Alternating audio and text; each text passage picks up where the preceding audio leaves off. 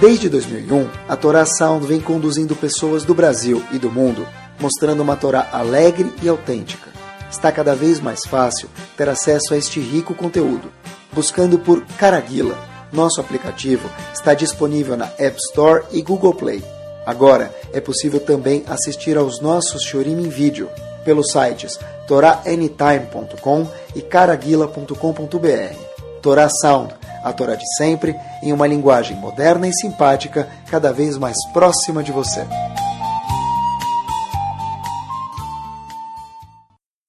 Muito boa noite, Bezat Hashem. Bruhim Abaim. Sabem que as palavras em hebraico, cada uma tem uma razão d'être por eh, si só.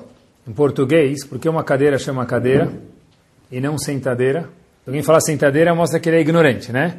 Mas, da onde veio a palavra cadeira, não tem uma razão específica. Já se a gente for olhar, em hebraico, cada palavra é, foi medida e feita por Akadosh Baruch Hu. Como fala verdade em hebraico? Emet. Em português a gente fala verdade, né? Se muita coisa é verdade, a gente fala as verdades são. Qual é o plural da palavra verdade em hebraico? Beleza. Em hebraico, a palavra verdade, emet, não tem plural. Por quê? Porque a Kadosh Baruch Hu fala o que, que é o emet é o que Hashem manda. Tudo que foge disso é menos verdade ou muito menos verdade. Mas emet, a verdade não tem plural porque o emet não suporta uma segunda opinião. Então, Bezat Hashem, queria ver com vocês hoje qual que é o emet, qual que é a verdade, qual que é a opinião, que Hashem nos ajude, da Torá Kudoshá referente a esse assunto que a gente vai abordar hoje. O assunto que a gente vai falar hoje, pessoal, sabe que tem alguns assuntos que eles falam muito em lugares que se trata de kiruv, de pessoas afastadas, que é importante. E tem outros assuntos e fala onde? Em Kolilim, em Yeshivot. O assunto de hoje, que a gente escolheu, é um assunto que ele é pertinente tanto a pessoas muito versadas em Torá, quanto também na cartilha, no Alevet, no ABC, nos lugares de kiruv que se fala sobre esse assunto. A gente acha que o assunto que a gente vai falar Bezat Hashem hoje é sobre emuná, confiança ou fé em Hashem, tanto faz. A palavra emuná, a gente acha que é algo judaico, certeza que ela é judaica, mas não é somente judaico. Olha que interessante. Rav Yohanan Wasserman foi aluno do Hafetz Haim, ele conta para a gente que o mundo inteiro se baseia em algo chamado emuná, confiança ou fé. Por exemplo, eu explico para vocês. Se uma companhia vende plástico para outra, ou vende fios, tá bom? Pronto. Tecido. Para quem ele vende tecido? Ele, no momento, no ato que o vendedor liga, fala, ó oh, doutor, tem aqui o cliente querendo tantos quilos, tantos containers de fio de tecido. Bom? Ótimo. Só que o, o cliente não vai pagar à vista. Então, como é que a gente resolve a parada aqui? O patrão vai falar, ah, tá bom, eu sei o que ele quer, mas não quer dizer que eu vou vender. Então, antes de ele autorizar a venda, então vai passar por um setor chamado o quê? Financeiro para ver se o cliente tem crédito para pagar 30, 60, 90 dias, né? E aí tomara que pague direito. Ou, quando a pessoa vai no banco e ele pede um empréstimo para rodar a empresa dele até chegar o container aqui para vender, então o banco pode dar ou não dar. Do que, que depende de eu dar crédito para o meu cliente? De quanto eu confio nele. Do que, que depende o banco me dar crédito, empréstimo, para eu fazer minhas negociações, depende do quê? Quanto o banco acredita em mim ou na minha empresa. Ou seja, olha que interessante, mesmo para o mundo rodar financeiramente, o mundo depende do emun, da confiança da pessoa no banco, na loja, ou o que for. Olha que interessante. Tem pessoas que falam, olha, eu quero vender minha ação. E tem outros que querem comprar. Então, às vezes a pessoa precisa do dinheiro, mas quando ele não precisa do dinheiro, está na especulação. Por que eu estou vendendo? Porque eu acho que essa ação agora não vai mais subir. Eu não confio mais nessa empresa que vai passar disso. E quem está comprando imagina que a ação vai subir. Estou querendo mostrar para vocês que tudo, comercialmente falando, também depende de emuná. Sem emuná, o para. Tá bom? Né? Sem Bolsa Família o Brasil para. Sem emunar o Brasil para, porque se as pessoas não acreditam no governo, o que acontece? Ninguém gasta. O que o governo tem que fazer com a taxa de juros? Baixar para as pessoas não deixarem o dinheiro na poupança e começar a girar o dinheiro. Quer dizer, mesmo economicamente falando, o que acontece? Né? tem que ter confiança. Não sabiam dessa? Se a taxa de juros está muito alta, você incentiva que eu guarde meu dinheiro no banco. Se está baixa, eu não vou guardar, eu vou gastar. a mulher vai falar o quê? Meu amor, vamos comprar um presentinho para mim. Deixando no banco, você não vai ganhar nada. Já usa para mim de alguma forma, né? Então, mesmo economicamente falando no banco, na empresa, a pessoa, se ela não tem emuná, o comércio não funciona. Olha que interessante. A pessoa fala, eu vou comprar um prédio, vou comprar uma casa em construção. Eu vou comprar algum imóvel em construção. O que, que depende a pessoa comprar algum imóvel em construção, pessoal? Porque alguns imóveis vendem rápido. Os corretores sempre falam que está tudo vendido, né? Sempre só tem um. Sempre que alguém vai comprar, tem mais um para comprar, né? Está quase tudo vendido, 90% vendido. Agora, alguns empreendimentos imobiliários vendem rápido, outros não. Óbvio que depende do Mazal, da Brahá, mas também depende da confiança que tem na construtora, né? Daí por diante. Quando não tem Muná, não se vende, não se compra, não se faz absolutamente nada a moeda do país desvaloriza. Então eu estou mostrando para vocês, pessoal, que o conceito chamado emuná, confiança, existe em Hashem, e leavdil existe entre pessoas, entre empresas, entre banco, entre pessoas que vivem no mesmo lugar do mundo, em lugares diferentes. Óbvio que interessa para a gente é ver o que, que a Torá tem a dizer para a gente como Yehudim, nesse conceito de emuná ou confiança em Hashem. Que, que Hashem tem para apresentar para a gente, para a gente aprender cada vez um pouquinho mais? É importante saber, a gente já falou em Emuné alguma vez, já escutei algum shur, mas é importante saber que quando se fala de midot, de traços, de aprendizados, de características pessoais, na verdade, Emuná é algo que a pessoa sempre pode crescer. Eu me lembrei agora que Rav Shach Zichron Libraha, que foi Rosh Ponovich, o que, que ele estava fazendo na, na, na, velhice dele, nos últimos dias de vida dele? Rav Shach estava estudando para Shad Bereshit. Então, Rav, você já conhece que foi criado cada dia, já conhece o Mefarshim. Rav falou, para Shad Bereshit é rica, ensinamentos como Hashem criou o mundo, o que, que ele fez, e cada vez mais atesta que Kadosh Baruch criou o mundo. E disse Rav Shach, eu preciso trabalhar sobre a minha emuná, minha confiança em Hashem. Obviamente que Rav Shach, no fim da vida dele, no começo também, mas no fim mais ainda, tinha certeza que Hashem reinava o mundo e coordenava o mundo e criou o mundo. Mas ainda assim a gente vê que homens grandes entenderam que quem levanta 10 quilos sabe quando levanta 12, 10 virou fichinha. Então cada vez levanta 14, 12 virou fichinha. E, e aí por diante. Emuná é a mesma coisa, a pessoa tem que trabalhar, trabalhar cada vez mais. Amanhã de manhã, Bezat Hashem, o sol vai raiar. Rahamim falam que é verdade ou que não é? É. De onde, sabe, de onde a gente sabe que amanhã de manhã vai ter dia e noite de novo? Dizem Rahamim, porque está escrito. Vayere vai boker yom echad. E Hashem falou, Yotzer or borechoshech. Só sabemos que amanhã de manhã vai fazer dia. E Bezat Hashem à noite vai ser escuro de novo. Por quê? Não porque todo dia foi assim até agora. Porque Kadosh Baruch Hu falou que tem noite, dia. Noite e dia. Trabalhar com emuná quer dizer tudo que está baseado na Torá no Emet, eu sei que vai acontecer. Tudo que não está baseado na Torá, não é certeza que vai acontecer. Porque o único emeta, a única verdade do mundo é a Torá. O trabalho de Yehudi é cada vez mais adicionar mais um quilo de força sobre a imuná dele. Então a primeira parada é aqui. A nossa religião, quando se fala de imuná, tem uma peculiaridade que nenhuma outra religião, tem muitas religiões, não conheço todas, mas não tem nenhuma religião das que eu conheço que tem essa peculiaridade. É o seguinte, a nossa Torá é baseada em dois pontos que se fala muito neles. Muitas das mitzvot são Zecher, Letziat Mitzrayim. Lembrança da saída do Egito. A saída do Egito é lembrada na Torá de Zuramban para a gente 50 vezes. Para lembrar a mesma coisa 50 vezes, ou que o professor não era muito bom, teve que explicar 50 vezes, que não é o caso da Torá, ou que o assunto ele é muito importante. Então, Yetziat Mitzrayim é gigante na Torá. Qual outro assunto que também que é marcado na Torá? Har Sinai. Quando a Torá descreve para a gente como foi Matan Torá, como foi a outorga da Torá, a Torá conta para a gente cada detalhe, que houve relâmpagos, que houve trovões, que as pessoas que não eram saudáveis fisicamente ficaram saudáveis fisicamente, que Hashem abriu os sete céus e mostrou que só tinha ele no mundo, ninguém teve nenhuma dúvida de que havia algum outro Deus coordenando. Então esses dois eventos na Torá aparecem de forma muito, muito, muito forte. O que isso tem a ver com Emuná? Rav Hirsch aponta para a gente que tanto Yetziat Mitzrayim quanto Har Sinai, quando Hashem deu a Torá para a gente, ambos eventos foram algo público, evidente para o mundo inteiro. Quando Hashem fez Har Sinai, Para quem ele deu a Torá? Para o povo inteiro. Tinha homens, mulheres, jovens, menos jovens, mais jovens, todo mundo estava presente. Hashem falou, eu quero todo mundo aqui, não tinha uma pessoa de Israel que não estava na frente da montanha. Quando Hashem tirou a gente do Egito, ele fez os milagres para quem? Para nós, todo o povo viu. Quem mais viu os milagres no Egito? Os egípcios. Não só os egípcios. Por exemplo, quando houve Kriyat Yamsuf, quando o povo atravessou, quando o povo atravessou o mar, o que aconteceu? Está escrito que todas as águas do mundo se abriram. Ou seja, a nossa Torá, que é baseada na saída do Egito, olha que espetacular, e no Har Sinai, ela é completamente, obrigado, ela é completamente o quê? Pública e evidente.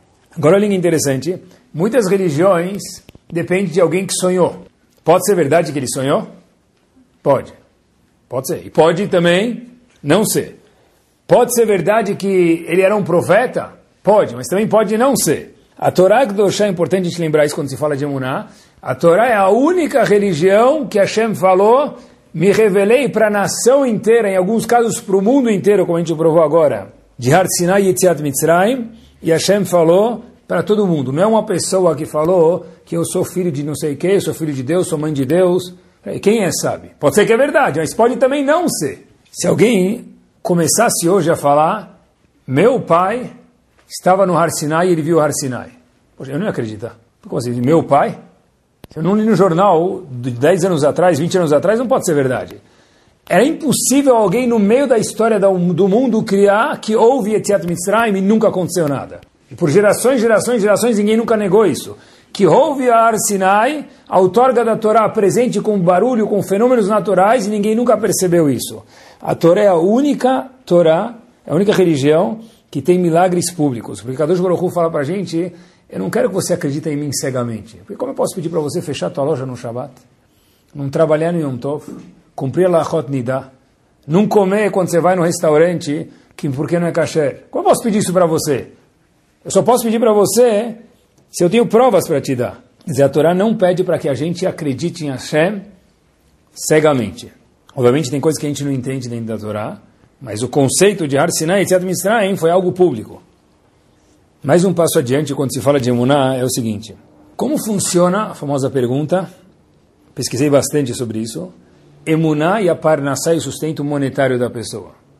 A gente sabe que, certeza do homem, uma das preocupações que mais ocupa espaço na memória aqui dentro, na caixa cinzenta da pessoa, qualquer pessoa que não ganha na loteria, se ele ganhou também, porque depois de um tempo falam que eles ficam devendo dinheiro, né?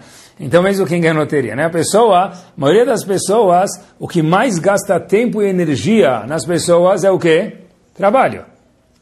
O que as pessoas têm nas mensagens dele, nos e-mails dele? Muitas coisas, obviamente, mas o que mais preenche tempo, o que mais dá volume de espaço e de preocupação é o sustento monetário, é o dinheiro na vida da pessoa. O que Kadosh Baruch tem a nos ensinar sobre Emuná e Parnassá? A pergunta, ela é sempre questionada, eu acho que tem que se questionar, é quem manda Parnassá para a pessoa de verdade? Vamos dizer que eu acredito de verdade em Hashem. Quem manda Parnassá o sustento da pessoa? Quem manda o sustento para a pessoa? Hashem. A pergunta, se alguém fizer essa pergunta, eu diria que é uma ótima pergunta, então por que, eu preciso trabalhar? Mimanashach, de qualquer forma. A Parnassá vem da minha pessoa de, Akadosh Baruch. Se ela vem de Hashem, então para que trabalhar? E se ela vem da minha pessoa, então Hashem não tem nenhuma participação na minha Parnassá, no meu sustento econômico, monetário? A pergunta é boa. Então, tudo a gente volta para onde? Para Shad Bereshit o estágio de perfeição do mundo, a pergunta é tão boa, porque o estágio de perfeição do mundo, a Kadosh Baruch criou o mundo seis estrelas.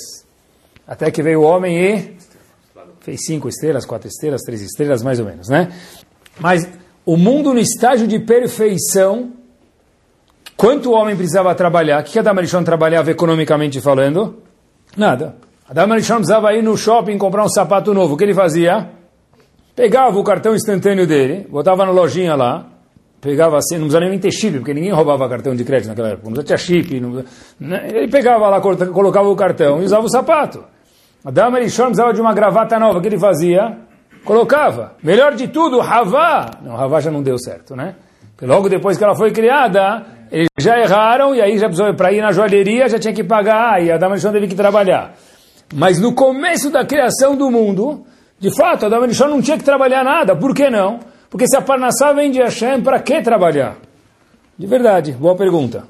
Fato é que, no começo da criação do mundo, Adam Arishon não precisou trabalhar. Quer dizer, quando os pais falam para os filhos, poxa, outro tênis tem que você quer comprar mais uma chuteira? E a gente esquece que os filhos crescem, né? Baruch Hashem. Você rasgou mais um uniforme? A gente esquece que, esquece que os filhos jogam bola e cai e rasga. Graças a Deus, é um sinal de saúde. Uma vez eu estava com uma dor no pé muito forte, não conseguia andar. Eu fui no médico, fazer fisioterapia, eu falei, doutor, por que isso está acontecendo comigo? Me deu uma resposta espetacular. Ele falou, querido, isso só acontece com quem está vivo. Espetacular, eu falei, obrigado. É verdade. Quem ainda está aqui, né? então o pé cresce, a roupa rasga. Agora, o que, que o pai fala para o filho, o que, que a mãe fala para o filho ou para a filha? Você acha que dinheiro nasce na árvore? Né? Se o filho falar assim, se tiver em Parashat Bereshit, ele está certo. Porque antigamente, Habib, onde nasceu o dinheiro? Na árvore. Adam Rishon ia lá, queria euro, pegava nessa, nessa árvore, ele via uma árvore mais perto dos Estados Unidos, pegava dólar, do Brasil pegava real. Adam Arishon pegava dinheiro na árvore, o dinheiro nascia na árvore. Só que depois que Adam Arishon pecou, e cada um de nós fazia parte de um pedaço de Adam Arishon, opa, aí a situação mudou. Mudou. Para melhor, para pior, mudou. Do jeito que a Shem achou que era espetacular para a gente agora. E agora, pessoal? O homem precisa, como funciona a parnassá da pessoa, hoje nos nossos dias, e a imuná pesquisei bastante, procurei em pessoas de costas largas, os nossos Gdolim. Existem duas opiniões na Torá Kudoshá, nos Chachamim, nossos sábios, nos Rishonim. Rishonim são aqueles que vieram na época do Rashi. Bom, os dois Rishonim que falam sobre esse assunto, um dos livros é chamado Chovat Elevavot, Rabbeinu Bechaye. Rabbeinu Bechaye viveu em 1150, mais ou menos, em Saragoza, na Espanha. Ele fala que existe uma obrigação do homem trabalhar. Mesmo aquele homem, ou pode ser mulher, tanto faz, homem quer dizer, digo pessoa. Mesmo aquele homem que confia piamente em Akadosh Baruch Hu, depois que Adam Arishon pecou, existe algo chamado Chovah, Hiyuv, obrigação que o homem trabalhasse. Não tem isenção dessa. Ah, mas eu confio em Hashem. Tá bom. Depois do pecado de Amarishon, confiar em Hashem é fazer o que Hashem pediu, é trabalhar. Ah, aproveitando está nesse livro. Sim. Qual a diferença de Emuná e Bitachon? Boa. Qual a diferença entre Emuná e Bitachon? São duas expressões usadas muitas vezes na, na literatura judaica. O Razonish diz que Emuná é a teoria, Bitachon é a prática. Eu preciso saber o que é Emuná para depois colocar na prática. Mas, por outro lado, pouquíssimo adianta eu estudar e não praticar. Então, Emuná é a teoria e Bitachon é a prática, exercer na 25 de março, no centro, na lojinha, a prática do que eu estudei. Então voltamos. O Rovat Levavot fala para a gente que a pessoa tem que trabalhar. Depois que a Damanishon pecou, não tem outra saída. Ou seja, trabalhar é um must. Só que olha que interessante. Se trabalhar é um must, eu pensei com os botões. Olha que interessante, de acordo com o Rovat Levavot, olha o que, que sai. Minha parnassá vem de quem? De Hashem. Mas eu sou obrigado a trabalhar. Não é um pouco contraditório? Minha parnassá vem de Hashem, 100%. Mas, Rovat diz que a obrigação do homem é trabalhar. É um pouco contraditório. Como eu posso trabalhar e entender que 100% minha parnassá vem de Hashem? Se vem 100% de Hashem, que eu não precisasse trabalhar. Pessoal, esse é o teste que a Kadosh Baruch Hu deu para a gente. Trabalhar, se esforçar, fazer um curso, se empenhar, acordar cedo, às vezes dormir tarde e lembrar que a Parnassá vem de Akadosh Baruch Hu. É um teste difícil porque é quase que conflitante racionalmente falando. Mas tem uma lógica muito forte para isso. Depois que Adam Arishon pecou, Hashem falou uma palavra no Chumash muito curiosa, tem duas palavras. Depois que Adam Arishon pecou, está escrito Kotz Vedardar Tatzmiach. Vai nascer nas árvores, na plantação, que é toda a economia de Adam Arishon, a bolsa de valores de Adam Arishon, o que, que era? O campo. Esse era o Dow Jones de Adam Arishon. Está escrito Kotz Vedardar. O que quer dizer Kotz Vedardar? Espinhos. Na tua, na tua planta vai nascer. Vai nascer na plantação, não é tão gostoso. Quando não tem espinhos, você coloca a mão e tira. Quando tem espinhos, tem que tomar cuidado, né? Ramim contam para gente que os espinhos que tem na nossa vida hoje em dia, referente à parnassá da pessoa, é procurar o emet dentro da parnassá da pessoa. O que quer dizer isso? Esses espinhos são, quando eu estiver trabalhando, achar que o meu sustento vem da onde? Porque eu tenho um diploma que eu estudei em Harvard. Isso ajuda. Claro, eu tenho uma participação, a Hashem nunca negou isso. Mas o espinho é achar que tudo isso vem do meu suor e esquecer de Akadosh Baruch Hu quando chegar o saldo final na minha conta bancária. Ou seja, o trabalho do homem, hoje em dia, de acordo com Rovat Levavot, é a pessoa lembrar, procurar Akadosh Baruch Hu dentro do trabalho dele. Mas trabalhar é um must. Hashem como que eu posso lembrar de Hashem no meu trabalho? Fiquei pensando, talvez, ou com certeza a gente pode dizer, é praticar a emuná, é o bitachon aqui na verdade, né? Colocar a emuná em prática no meu trabalho. Por exemplo, a gente sabe que o Shulchan Aruch, o nosso código de lei, é dividido em quantas uh, sessões? Quatro. Um dos halakim, um dos tomos do Shulchan Aruch, é chamado Choshen Mishpat, falar única e exclusivamente sobre leis monetárias. Mas eu não conheço, Tá bom, mas tem que, quando eu tenho dúvidas, às vezes para a gente ter dúvida, precisa estudar um pouquinho, né? Tem shurim, precisa escutar, a gente começa a ver, a gente tem que fazer, tem questões. Então, se eu tenho dúvidas e eu não pergunto, é porque minha emuná, eu esqueci que minha parnassá vem de Hashem. Porque se eu lembro que minha parnassá vem de Hashem, eu não tenho medo de perguntar receber ou não. Porque presta atenção, de qualquer jeito, se eu mereço ganhar mil, eu fazendo a verá não vou ganhar mil e cinquenta, eu vou continuar ganhando os mesmos mil líquido no fim. Então, lembrar no trabalho que, mesmo que a gente se esforça para nascer bem de Hashem, um dos exemplos práticos é se a pessoa tem medo de fazer perguntas de Allah referente ao trabalho dele ou não. Por exemplo, se eu tenho dúvidas, se eu tento procurar artimanhas para trabalhar no Shabbat ou no Yom Tov, coisas que Ramim não gostam, eu esqueci que vem lá de cima. Se eu lembrar que a Parnassá vem de cima, né? Então por que eu preciso procurar loopholes, artimanhas, para poder trabalhar? Se a Parnassá vem de cima, por exemplo, e a Kadosh, por exemplo, não, com certeza vem, né? E a Kadosh Baruchu acha desconfortável tal, tal caminho. Então a pessoa está vivendo o Bediavad. Tá bom, vive Bediavad um dia, dois dias, três dias. Não dá viver a vida inteira assim. Então, o Rav falou para ele que essa opinião é Bediavad, a pessoa tem que, se a pessoa acredita de verdade que a Parnassá vem de Hashem, não existe esse negócio. Se eu começar a fazer Lechat Hila, o primeira instância, os seis estrelas, eu vou sofrer economicamente. Não existe isso. Por quê? Isso é um teste se a pessoa entende que a Parnassá vem dele ou vem de Akadosh Baruch Hu, que é sócio na mão dele. O Ravat Lavot pergunta, olha que interessante, por que o dinheiro não nasce mais na árvore? Seria bom, né? Mas quantas árvores ia ter na rua aí? Então, já ia criar bastante árvores, tá bom? Mas por que, que dinheiro não nasce na árvore? Por que, que o homem precisa trabalhar? Olha que interessante. O Ravat Lavot fala que a razão do homem trabalhar são duas razões somente para o homem trabalhar. Não é pelo sustento, Poxa, não é pelo sustento? A razão mais óbvia, não é. Porque pelo sustento Hashem podia mandar cair, jogar pela cegonha, ou nascer em alguma árvore. Então por que, que o homem precisa trabalhar? Olha que espetacular. Diz o Rovat Levavot o seguinte, é um teste que Kadosh Baruch Hu faz para ver se nós acreditamos nele. Olha que interessante. Se eu trabalho e vem uma dúvida de honestidade no meu trabalho, que eu não estou me comportando de forma honesta. Eu sei que eu estou vendendo um quilo, mas na verdade tem 950 gramas e não é de praxe. É uma coisa que é desonesta. Trabalhar de Zuhovat Levavot é só para Hashem testar ver se o homem lembra que Hashem está envolvido na parnassá dele. Então, a pessoa que ele é desonesta na parnassá, o que, que acontece? O que ele está mostrando? Ele está mostrando para Hashem que o quê? Essa é toda a razão do homem trabalhar, de, do dinheiro não nascer na árvore. É para ver se o homem de fato acredita em Hashem ou não acredita. Como a gente vê isso?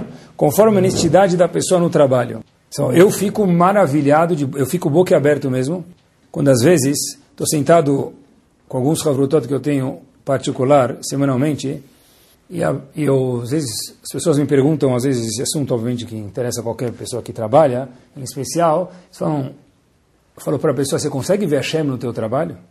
Algumas pessoas falam, ah, é difícil, eu me esforço. Tem outras pessoas que eu fico de verdade maravilhado. E falam, como assim? Se eu consigo ver a Shem no meu trabalho? Rabino, eu vejo de forma nítida. Parece que eu não faço nada no meu trabalho.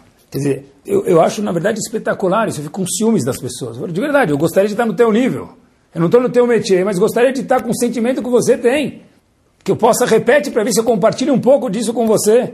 Falou, de verdade, falar de novo, Rabino, é incrível ver como que a Shem participa de tudo que eu faço. Às vezes eu tento fazer assim e não dá certo, duas semanas depois eu entendo por que aconteceu aquilo. Só trabalhar e participar junto a Kadosh Baruch é meu sócio no trabalho. Quando tiver uma pessoa assim, eu acho que de verdade tem que pedir uma brachá para essa pessoa. Eu fico de verdade sempre, uau, maravilhado com pessoas assim. Ou seja, quando Hashem falou para Damarishon, depois que ele pecou, lechem. Depois, quando você se esforçar, você vai ter que se esforçar agora para ganhar teu sustento, depois que Adam e Havá pecaram. Isso não é um castigo. Isso é um conserto para o pecado. O que quer dizer isso? Depois que Adam Arishon pecou, Hashem se absteve um pouquinho do mundo como ele era visível anteriormente. Hashem falou, eu quero que você trabalhe e no que é mais oposto a me encontrar, que é o seu esforço, você descubra que completamente você, homem ou mulher que está procurando seu sustento, você depende única, exclusivamente de mim. Quer dizer, trabalhar não é um castigo, é o band-aid, é o conserto, é o remédio do erro que Adam Rishon e Havá fizeram. E, às vezes, dá para muito bem ter emuná dentro do trabalho. Tem situações mais fáceis, outras mais difíceis, obviamente. Quem trabalha mais, ganha mais. Eu sempre lembro, não necessariamente, né? Eu sempre lembro, tinha um aras, eu adoro, eu adoro cavalos, né? Faz tempo que eu não ando, mas eu, é um hobby que eu, eu gosto. Então, tinha um aras perto de, de casa. Às vezes, quando eu tinha um tempinho livre, eu olhar um cavaleiro pular bem, eu adoro. Fiz aula de equitação, para mim é algo que eu gosto muito. Então, eu fui uma vez no aras e vi lá os cavalos, todos bonitões. Eu falei para o nosso amigo lá, o seu Anastácio, lá, sei lá como que ele chamava, eu falei, amigo, quem que vê andar a cavalo? Os moradores aqui perto vêm andar? Falou, oh, doutor, o pessoal que tem cavalo aqui não é daqui, os pessoal vem lá de São Paulo. De São Paulo até onde eu moro são 40 minutos. Falei, quando é que eles andam? Eles vêm dia de semana, andam, horinha e volta. Falei, mas espera aí. Depois você anda a cavalo, você quer sentar, tomar um cafezinho, você tem que se trocar, precisa tomar banho. Falei, tava certo, doutor, os caras vêm de manhã aqui, 11 e meia, meio-dia eles terminam e voltam para o escritório. É, tá bom. Quer dizer, quem trabalha mais não é quem ganha mais. Por que não? Porque a Shem está mostrando para gente que isso aqui depende da emuná da pessoa e do masal da pessoa. Mas, de novo, se fosse algo recíproco, então Deve ter gente trabalhando 20 horas e ser bilionário, e o contrário, pobre. A gente vê que não é assim a Metziut, a realidade do mundo. Isso ajuda a gente a ter um pouco mais de força de emuná, que vê que não é tudo conforme eu faço, eu recebo. Depende da vontade de Akadosh Baruch Hu. O que me fez falar desse shiur, pessoal, foi o seguinte episódio. Eram 10h40 da manhã, no Parque Vila Lobos, era uma quinta-feira. 10h40 da manhã, naquele Parque Vila Lobos lá. uma quinta-feira, faz duas, duas semanas atrás, as quadras de tênis estavam lotadas. Todas. Acho que talvez seis, sete quadras de tênis lotadas. Tem alguns, já foram lá? Tem campos de futebol, estavam lotados. Quatro contra quatro, cinco contra cinco. Tinha gente andando de bicicleta, gente correndo. A primeira pergunta que eu fiz para mim mesmo naquele momento é: ninguém nesse lugar trabalha? Sério, foi a primeira pergunta que eu fiz. Você deve estar se perguntando aí, como é que você sabe? Também estava lá. A resposta é que eu fui com minha classe, tá bom? Tem uma justificativa. E tem o Coringa. Eu levei minha classe, minha sala de Shivá, para um dia dar uma, passear um pouquinho andar de bicicleta. Mas eu olhei para mim mesmo e falei, é impossível isso, ninguém aqui trabalha. Eu não sei qual a resposta deles. Tá bom? Talvez não era todo mundo aposentado. Se fosse todo mundo dos 90 para cima, tinha gente lá da meia idade, da primeira idade, da segunda idade, terceira idade, homens, mulheres. Bom, tá certo. Quem falou que trabalhar o dia inteiro é o que traz a parnassada da pessoa? Quem falou? Mas o Rovat Levavot falou, um pouquinho tem que trabalhar. Quanto maior a emuná, maior a confiança em Hashem, menos eu preciso trabalhar. Se houvesse alguém que tivesse uma confiança mil por cento, quando ele precisaria trabalhar? Pouco. Talvez vamos quantificar isso uma hora, talvez. Mas, menor é o nível de emuná, mais eu preciso trabalhar. Prova disso, para que Vila Lobos, tá bom? Vamos lá visitar. Porém, tem uma segunda opinião sobre quando se fala de Parnassá de trabalho, e última que existe na Torá sobre isso, o Ramban, um dos outros dos Rishonim, Nachmanides, fala para a gente o seguinte, que trabalhar, o riuv de estadlut, o esforço, a obrigação de se esforçar, ela depende. Uma pessoa que tem 100% confiança em Hashem, não existe razão nenhuma para ele trabalhar. Repito de novo. Rovat Levavot falou que todo mundo precisa trabalhar. Não tem exceção. Se você confia mais, você trabalha menos. Mas todo mundo é um must trabalhar. Diz o Ramban Nachmanides, aquele famoso Nachmanides, ele fala para a gente, Uma pessoa que confia em Hashem, mie, 100%, essa pessoa não precisa trabalhar absolutamente nada. Porque diz o Ramban, se de qualquer jeito quem manda parnassá para a pessoa, e tem que lembrar isso, é único exclusivamente o Ribono Shalom, Akadosh Baruch Hu, então se eu confio nele, para que trabalhar? De qualquer jeito vai vir dele. Chovat Levot fala que não, tem que trabalhar. Agora, olhem que interessante. Chovat Levot falou por que, que precisa trabalhar mesmo alguém confia 100% em Hashem. Um ponto a gente mencionou faz dois, três minutos, que é que Hashem quer testar a pessoa para ver quanto honesto ele é e a minha honestidade provém de quanto eu confio em Hashem, porque se eu confio em Hashem, não tem razão nenhuma para eu passar a perna nas outras pessoas. E para ocupar a pessoa.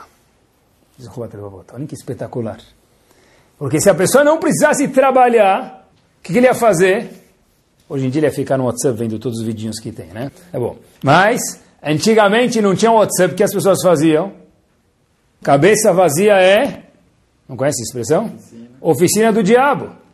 É? Então o pessoal brasileiro diz se o homem não precisasse trabalhar, coitado da esposa dele, ia ficar mais com o cara em casa. Tem? Então Hashem fez o homem trabalhar esse Levot, mesmo que ele tem 100% de emuná, um para o homem ficar ocupado e dois para testar quanto o homem confia em Hashem. Diz o Ramban de novo? Não, eu acho que não. Ramban disse se a pessoa tivesse 100% confiança em Hashem, não tem nenhuma razão para que ele precisasse sair atrás do sustento dele. Mas é importante lembrar uma frase que o Messilat Echarim traz para a gente. De acordo com todo mundo, hoje a gente precisa trabalhar porque a gente não está nesse nível de emuná. Arze lomoil. Mesmo que nós precisamos trabalhar, o homem tem que lembrar que o trabalho da pessoa não é o que gera a parnassá dele. Importante essa frase. Ela sheze mukhrach. É obrigatório? É. Hoje em dia, com certeza, nosso nível é obrigatório. Mas o que ajuda a pessoa a trabalhar, ganhar o sustento, não é o trabalho dele, porque a gente falou, a senão tudo, quem trabalhasse mais ganharia mais dinheiro. Não necessariamente essa é a proporção das coisas que funcionam. Todo o ponto do nosso estado luto, meus queridos, é para que a parnassá da pessoa não seja um milagre, porque Hashem não faz mais milagres. No momento que a parnassá da pessoa saiu do nível de milagre, a pessoa já não precisa mais trabalhar se ele confia 100% em Hashem. Ou seja, a preocupação com o dinheiro, com a parnassá, ela é antiga ela vem desde Adam Arishon. Adam Arishon, depois que pecou, ficou preocupado. Tem outros lugares, eu peguei dois, três episódios na Torá que me vieram à cabeça. Yosef, por que foi parar no Egito? Hashem achou assim bom, não é? Mas por que os irmãos de Yosef foram para o Egito? Porque Yaakov, que era o terceiro dos patriarcas, que é o único, que a imagem dele está gravada no trono celestial de Hashem. Pessoal, que, que, imagina quem é esse homem? Falou para os filhos dele, irmãos de Yosef, gente está sem comida, vai procurar comida no Egito. Yaakov se preocupou com a Parnassá, com o sustento da família. Adam Arishon se preocupou. No deserto, o que, que o povo falou para Moshe Rabbeinu? O que a gente vai comer no deserto? A gente não tem comida, a gente está com medo de ir para o deserto. Parnassá sempre foi, desde o começo da história do mundo, depois que Adam Arishon pecou, uma preocupação que rodou e ocupou muito tempo e emoção do cérebro do ser humano. Mas tem que lembrar que quem comanda as coisas aqui no mundo é Kadosh Baruch. Eu lembro da história, uma vez tinha um, um homem e o amigo queria brincar com ele, falou para ele o seguinte, olha, fica no meio do cruzamento e você vai ver quanto você é poderoso. Ele falou, como assim? Ele falou, vai no cruzamento. Então, esse nosso amigo foi no meio do cruzamento dos carros, ficou lá na, no cruzamento, e outro amigo dele falou, olha, quando eu te falar já, você levanta a mão. Ele falava já, levanta a mão, todos os carros paravam. Esperava dois, três minutinhos, falava, abaixa a mão. Abaixa a mão, os carros passavam. E aí o outro amigo dele lá na calçada ia indicando para ele, levanta a mão, abaixa a mão. Então o, o moço que estava lá no meio do cruzamento estava achando já que ele era o rei da cocada. Olha como eu mando, tem 500 carros passando, levanta a mão, todo mundo para, eu abaixo, todo mundo passa. Até que chegou um amigo dele, um terceiro, falou, amigo, o que você está fazendo aí? Ele falou, não, eu que estou dirigindo aqui, os carros que passam, que param, aqui no meio da Avenida Paulista. Falei, você não está fazendo nada. Em cima de você tem um semáforo. Ninguém está olhando para você. O cara que está na calçada te falando, quando o farol está vermelho, levanta a mão. Quando o farol está verde, abaixa a mão, você não está fazendo nada. Em relação à parnassá da pessoa, não é assim. Nós, a Kadosh Baruch considera o nosso esforço, mas o que gera principalmente a parnassá da pessoa é o farol. Então, o homem que acha que ele está coordenando tudo, tolo é porque ele não está olhando para cima, vendo que tem um farol vermelho e um verde. Tem um passo que nós falamos todos os dias na Tfilah, David Amelech falou no Teirim, a gente fala, é bom a gente lembrar ele aqui para quando a mente for rezar, a gente lembrar disso. E as mulheres, quando falam em Teirim, Al tiftechu, ou na tiftechu bindivim. Não confia em pessoas nobres. Ele é chefe, ele é CEO, ele é, tem um contato, não confia nele. Disse David Amelech já isso. Beven Adam she'en loteshua. Porque ele é um homem que não tem poder. Eu quando li esse passuco tinha uma dúvida. Eu conheço muitos homens que têm poder aqui. David Amelech esqueceu desses homens? Não confia nesses caras aí. Ele não tem poder nenhum. Assim não tem poder. Eu conheço gente aqui que tem pu. Não tem poder? Só dizem nossos comentaristas, o que quer dizer isso? A Teshua, ele tem poder, mas a Teshua, a salvação, não provém dele. Porque no momento que Kadosh Baruch Hu achar que a pessoa não merece, o poder daquele cara não ajuda nada. No momento que Hashem quiser que tirar o poder daquela pessoa que tem poder, também ele vai ficar sem nada. Então disse David Amelech categoricamente falando sem exceção nenhuma, não confia em ninguém. Quando alguém te ajudou, certeza que agradece ele. Mas lembra que bebê Nadam She'en Loteshua, a salvação não vem dele. A salvação vem de Akadosh Hu. Eu vi uma história, obviamente que é verdadeira, eu procurei. Tinha um casal, isso é importante quando se fala de Muná, estava casado há alguns anos, sem filhos, e eles fizeram, foram para alguns médicos, tratamentos, fizeram tudo o que podiam fazer, e obviamente com toda razão. Depois de 10 anos de casados, eles escutaram que tinha um Rav, um tzadik que veio para a cidade deles. Então a esposa falou para o marido que tal a gente ir para ele e pedir uma brachá. Aí o marido falou, sabe, a gente já tentou tanta coisa, o que, que vai adiantar uma brachá? A esposa falou, por favor, faz isso por mim. Tá bom. O marido falou, tá bom, ele já está aqui na cidade, a gente vai perder nada, vamos lá. O marido foi com respeito. A história é verdadeiríssima, pessoal. O que me interessa não é essa parte, a próxima parte, mas eu vou contar a história toda, toda para vocês. Um ano depois, não foi nove meses, um ano depois, esse casal, Mabruk, tiveram um filho depois de dez anos. A esposa fez o seguinte comentário para o marido. Isso aqui interessa para a gente quando se fala de Muná. Aonde estava esse tzadik até hoje? Cadê ele? Aonde você estava até hoje? Falou para o marido, a gente devia ter nós ido até o tzadik. Pessoal, tem, escutem a frase que ela falou. Porque meus amigos têm filhos de 9 anos de idade. Agora nosso filho vai ter um dia de idade. Quando eles tiverem 10 anos, nosso vai ter um dia, 20 anos, nosso vai ter 10. Eu queria também ter filhos da idade dos meus amigos. Aonde estava o tzadik até agora? O marido falou para ela, e eu estou falando para mim, que eu gostaria de compartilhar com vocês, o seguinte. Se o tzadik chegou na nossa cidade hoje, e hoje a gente foi até ele, porque Kadosh Baruch Hu achou isso faz parte integral do Emuná do Yehudi, que eu mereci ver isso hoje. Até agora, por qualquer razão do mundo que nós não sabemos, nós não éramos merecedores dessa brachá. Isso tem muito a ver com Emuná, meus queridos. Se eu soubesse antes daquele, daquela importação, daquele médico, daquele apartamento para comprar, daquele terreno para vender, 20 anos eu podia ter feito milhões de reais. Puxa, se eu tivesse esperado mais um dia, teria vendido por tanto a mais, ou a menos ninguém reclama, né? mas tanto a mais. Né? Um Yehudi que tem Muná não faz essas perguntas. Se tivesse levado meu pai ou minha mãe em tal médico, ele teria vivido mais 10 anos. Pessoal, se nós fazemos o nosso esforço, é aqui que se vê aonde está o nível de emuná da pessoa e quanto não emuná ele tem. Cada vez que a pessoa regret, que ele fica remoendo o que já passou, isso mostra que a pessoa não tem emuná. Se ele fez alguma coisa de errado, daqui para frente conserta. Isso tem a ver estritamente com a emuná da pessoa. Eu vi mais uma história, e quando se fala de emuná, não tem uma bala perdida. Talvez a gente fale ah, no Rio, a gente escuta às vezes Rio de Janeiro tem bala perdida. Mas no mundo de Akadosh Baruch Hu não tem bala perdida. História forte, para mim pelo menos. Dois soldados estavam na fronteira de Israel, história verdadeiríssima, só mudei os nomes, tá bom? Avi tinha o dele dia off hoje, ele não precisava trabalhar. Era o turno de Yosef trabalhar naquele dia em Gaza, na fronteira. Tá bom, o dia de Yosef. Yosef falou para o Avi, Avi, será que você poderia trocar o turno comigo? Eu queria passear hoje, eu, próxima vez eu fico dois dias. Então, Avi falou, tá bom, eu vou pegar o seu lugar, Yosef, e Avi ficou no lugar de Yosef, fazendo lá Shmirah. Não era da bandeira, era da fronteira. No meio da noite começou um action lá, Avi escuta todo um barulho, e de repente Avi começa a pedir por socorro, Avi ficou no lugar de Yosef, ele pediu por socorro, e nada. Quando o socorro viu que Ave precisava de ajuda, eles foram correndo até a base e viram Ave no chão sem nenhum sinal vital. Chegou o dia de visitar Lenachem Avelim, visitar os enlutados, e foram para a casa do Ave, Zichron Libraha, que havia falecido, soldado coitado que aconteceu. E as pessoas foram visitar, e de repente foi aquele batalhão do exército também visitar. Todo mundo foi entrando, entrando, entrando, até que Yosef entra por último. Yosef é aquela pessoa que devia estar no lugar do ave. Ele entra por último, sabe se vai, se não vai, se é melhor ir, talvez é melhor nem ir lá. Porque ele causou tudo isso. Se não tivesse trocado, né, Ave não teria morrido. Ele conta que os pais do Ave falecido olharam para a cara dele e parece que leram a testa dele.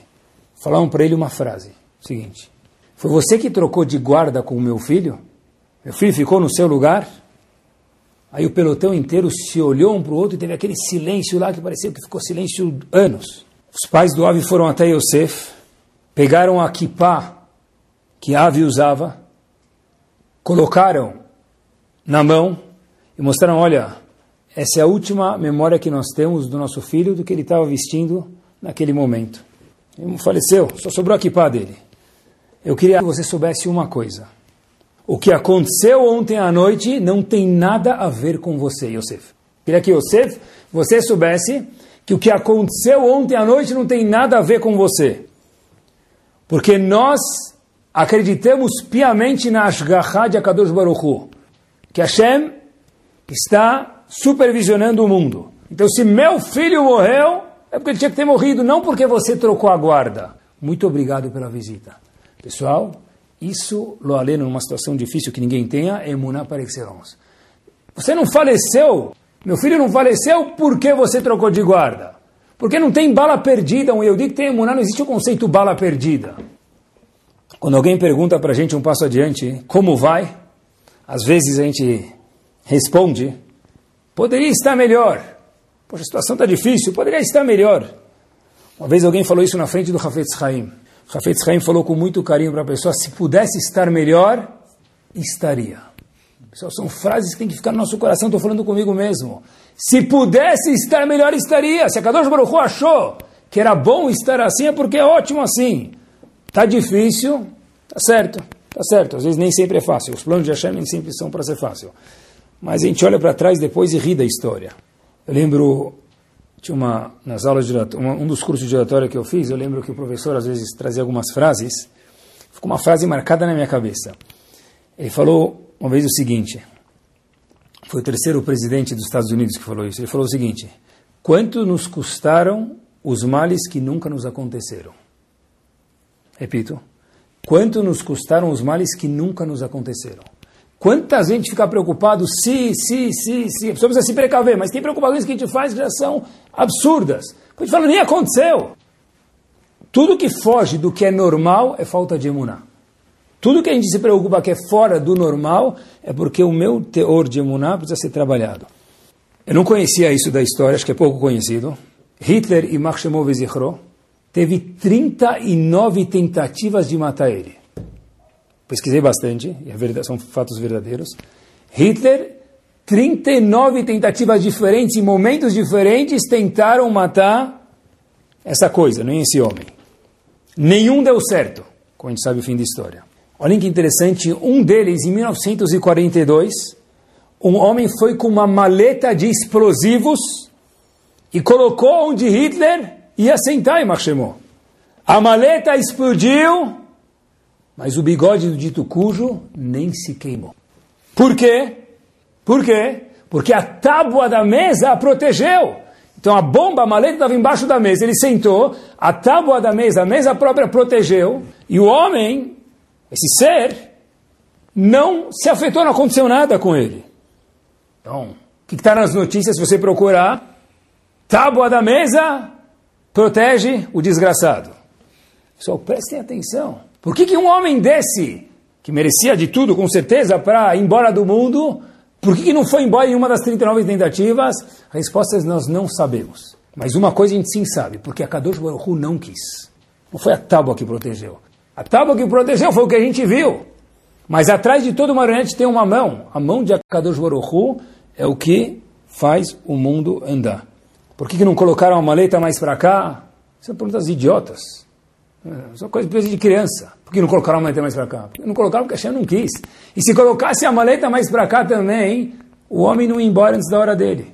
Não tem bala perdida no mundo de Akadosh Baruch Para a gente terminar, eu acho que, já que a gente está falando de Emuná, essa observação é importante ser feita para que a gente termine o shiur. Muitos conhecem Rauvadia Yosef Zichron Libraha. Poucos conhecem a esposa dele. Vou fazer um teste. Qual o nome da esposa dele? Tá bem? Poucos conhecem a esposa, quem era, né? Faleceu. A esposa do Ravovadia. Rabanit Margalit Yosef. Rabanit Yosef, esposa do Ravovadia, Zichron Libraha, estava muito preocupada com a situação de respiração dele, porque o Ravovadia tinha reumatismo.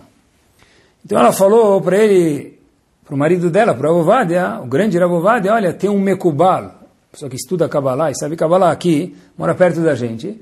Eu queria que ele viesse aqui para ver se tem alguma coisa que dá para fazer para melhorar o seu reumatismo. Isso por si só já vale letras maiúsculas. Ravovadia falou, eu não gosto desse tipo de prática, mas se vai tranquilizar minha esposa, pode trazer ele aqui em casa.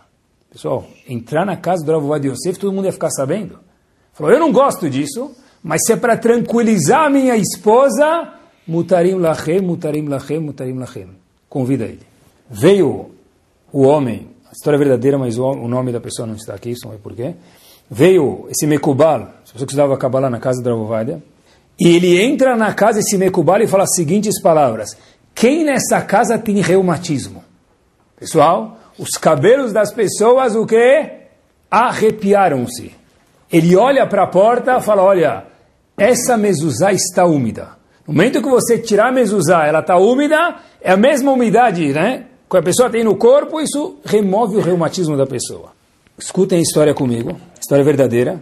Esse Mekubal falou para a esposa e para o marido, tem alguma cruz aqui nessa casa? Sou na casa do Ravovadia. Tem alguma cruz nessa casa? Precisa ser muito Mekubal para falar uma coisa dessa, né? É o último chute que alguém que fosse charlatão ia dar. Se tem um Sefer na casa, se tem um amuleto do Babassali, talvez. Mas Balatashvili tem uma cruz na casa? Ravovadia falou, tem, tem. Ravovadia, quando foi visitar o rei da Espanha, o rei da Espanha deu para ele uma medalha. E nessa medalha, nesse brasão, tinha um símbolo de uma cruz. Então disse esse Mekubal, destrói a medalha. E tira a mezuzá e troca a mezuzá, que o reumatismo estará 100% curado. De repente, junto com Rav Ovadia, está o filho dele na casa, Rav David, estavam conversando de Torá, estavam com uma dúvida, não sabiam responder, e perguntaram para esse Mekubal qual era a opinião dele sobre essa questão de Torá. Rav Ovadia conta que esse Mekubal respondeu, entrou o pé pelas cabeças.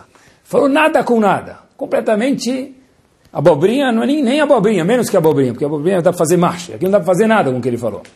Se Rav Ovadia, depois que o Mekubal saiu, coloquem a mezuzá de volta no batente. Pessoal, olhem o que é um homem desse. Por quê? Porque uma mezuzá que está kasher é proibida essa alahá ser colocada na gnizá. A mezuzá está kasher. E referente ao brasão, a medalha que eu ganhei do rei da Espanha, Sravovada, eu tenho uma chuva sobre isso, depois se procurem, tem um livro chamado Abia Omer, no Helek Yoredea, na chuva 14, ele escreve que já que a cruz que, que está no brasão, na medalha, que o rei da Espanha deu para ele, ela não tem nenhuma conotação religiosa, isso não tem problema nenhuma. Sravovadia, Ruach HaKodesh, não entra, profecia divina, não entra no Amaretz. Uma pessoa que não sabia responder um assunto básico que eu estava conversando com meu filho, não tinha nem noção do que a gente estava falando e respondeu bobeira, ele talvez tenha profecia, mas isso é chamado Koach Atuma, impureza. Pessoas assim eu não quero na minha casa.